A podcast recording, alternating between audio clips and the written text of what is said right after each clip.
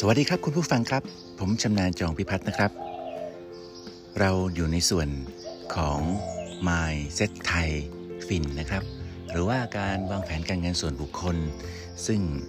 มีอีกหัวข้อหนึ่งที่น่าสนใจมากก็คือเรื่องการเงินมั่งคั่งกับชีวิตสมดุลเนี่ยนะครับ เกี่ยวข้องสัมพันธ์ แล้วก็เกื้อกูลกันอย่างไรนะครับ เดี๋ยวเรา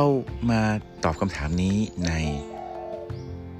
ข้อสรุปแบบยาวในช่วงต่อไปครับ ขอบคุณมากครับ สวัสดีครับ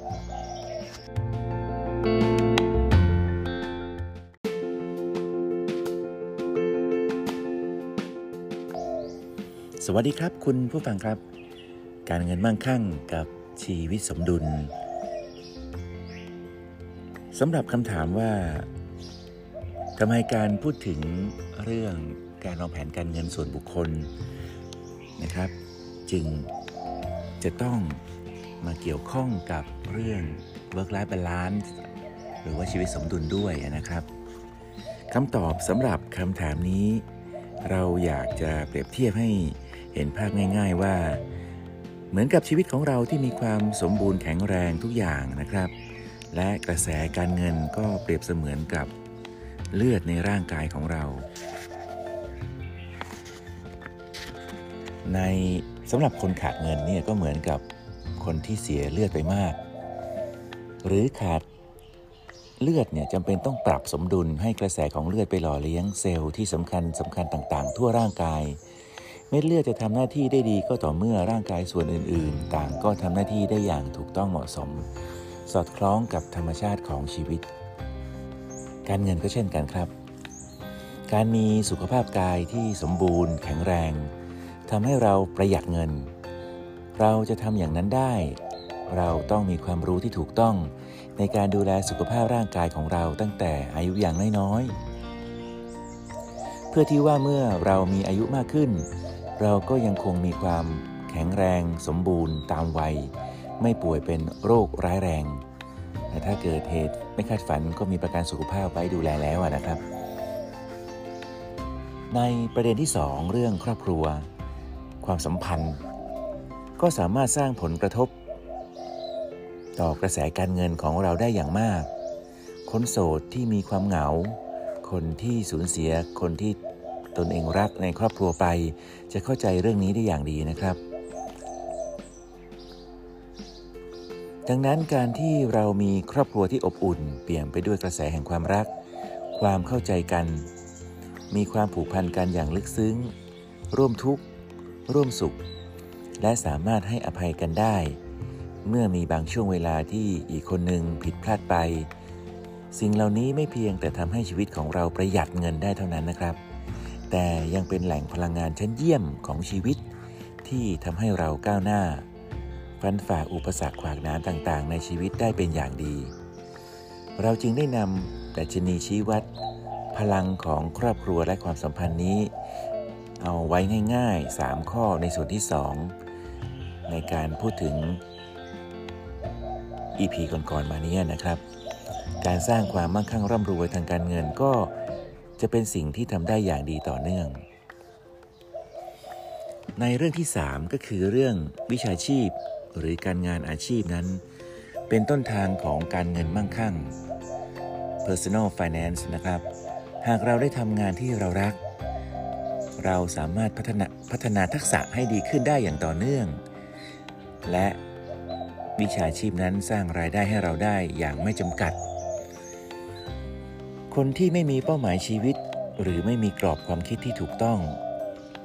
ไม่มี mindset ที่ถูกต้องนั้น จะทำอะไรก็สักแต่ว่าได้ทำคนเหล่านี้จะพบงานของชีวิตได้ยาก ขณะเดียวกันคนที่ไม่ตระหนักถึงเรื่องเวลาของชีวิต ก็จะใช้ชีวิตโดยไม่รู้คุณค่าของเวลา เขาก็จะมีรายได้ที่ไม่เพียงพอกับการใช้จ่ายประจำวัน สร้างอนาคตได้ยาก และไม่ได้ทำงานอาชีพให้เต็มกับศักยภาพของเขา เป็นปัจจัยสำคัญ คนที่มีเป้าหมายชีวิต คนที่กล้าฝัน กล้าฟันฝ่า กล้าฝึกฝน อุปนิสัยของตัวเอง จะสามารถค้นพบศักยภาพที่แท้จริงว่า ตัวเรามีความคู่ควร กับความสำเร็จและความสุขที่เราปรารถนาได้อย่างแน่นอน แทนที่จะดูถูกตัวเอง เปลี่ยนเป็นเชื่อมั่นในตัวเอง แทนที่จะโทษผู้อื่นหรือสิ่งแวดล้อม เปลี่ยนเป็นเชื่อมั่นในตัวเอง แทนที่จะโทษผู้อื่น เปลี่ยนแปลงเริ่มเปลี่ยนแปลงจากตนเองทันที เมื่อสามารถสร้างรายได้ที่มากพอเหมาะสมกับความรู้ความสามารถ และทักษะ นั่นจึงเป็นจุดเริ่มต้นของความมั่งคั่งร่ำรวย จิตใจครับในส่วนของจิตใจเนี่ยเป็นส่วนสำคัญที่สุดของการมีชีวิตอยู่ จิตเป็นนายกายเป็นบ่าว ทุกสิ่งที่จิตรับรู้ รู้สึก เข้าถึงได้ชีวิตย่อมดำเนินไปตามทิศทางนั้น คุณผู้ฟังครับ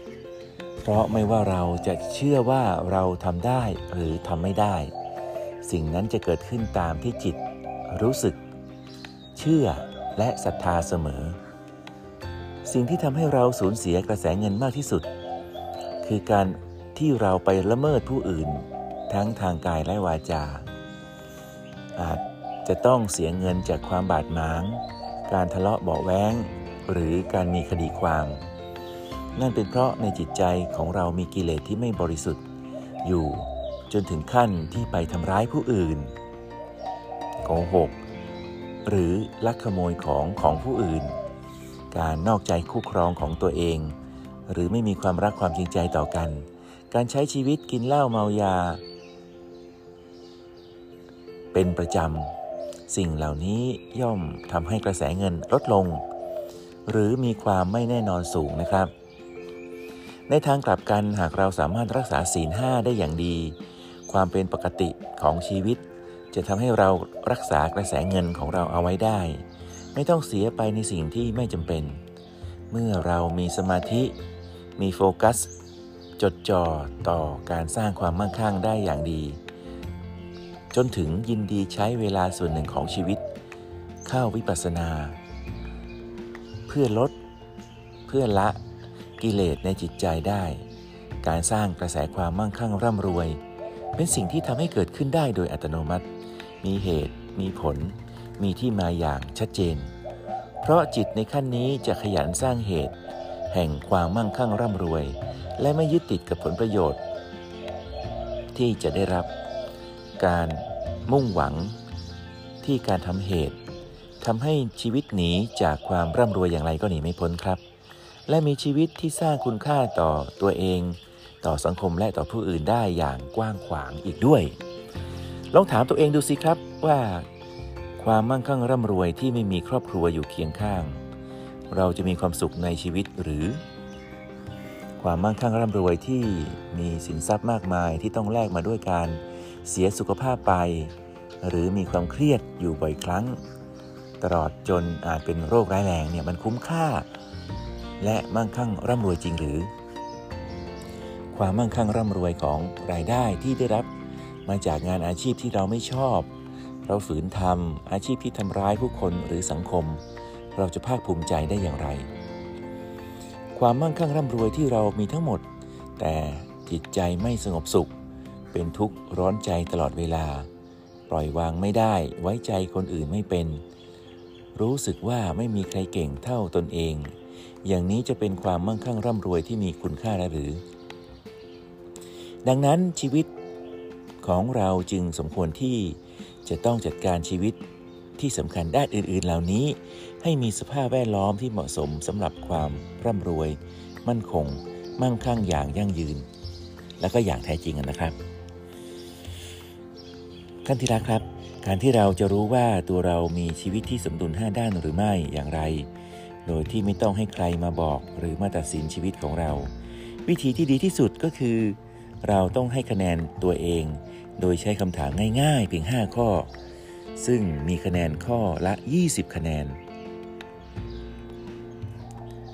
รวมรวมทั้งหมด 5 ข้อเป็นร้อยคะแนนคำถามมีดังนี้นะครับ ข้อ 1 เรามีสุขภาพร่างกายที่สมบูรณ์แข็งแรงเพียงใด ข้อ 2 เรามีครอบครัวและมีความสัมพันธ์ที่อบอุ่นมีความสุขเพียงใด ข้อ 3 เรามีอาชีพการงานที่เรารัก เราพัฒนาทักษะได้อย่างต่อเนื่อง และมีรายได้ดีเพียงใด ข้อ 4. เรามีฐานะทางการเงิน และชีวิตทางการเงินมั่นคงมั่งคั่งเพียงใด ข้อ 5. เรามีจิตใจที่สงบสุข เราสามารถยอมรับสิ่งที่เกิดขึ้นในชีวิตตามความเป็นจริง ได้ดีเพียงใด เมื่อตอบคำถามครบทุกข้อแล้ว เราจะพบว่าคะแนนที่ได้เป็นคะแนนที่น่าพึงพอใจ หรือไม่ มีชีวิตด้านใดที่ทำได้ดีแล้ว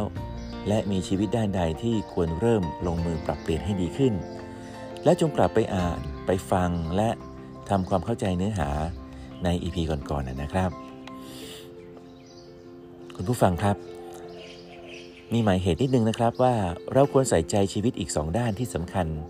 นั่นก็คือ 1. การเรียนรู้และพัฒนาตนเอง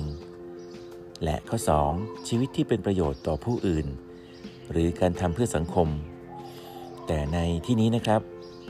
ผมเองมีความประสงค์ที่จะเน้นทางด้านการเงินมั่งคั่งเป็นหลัก และมีเรื่องชีวิตสมดุลเท่านั้น ที่จำเป็นเพื่อไม่ให้การพูดถึงมีความย่นเย้อยืดยาวจนเกินไป ก็ขอฝากร่องรอยของสองเรื่องท้ายนี้ไว้ด้วยนะครับ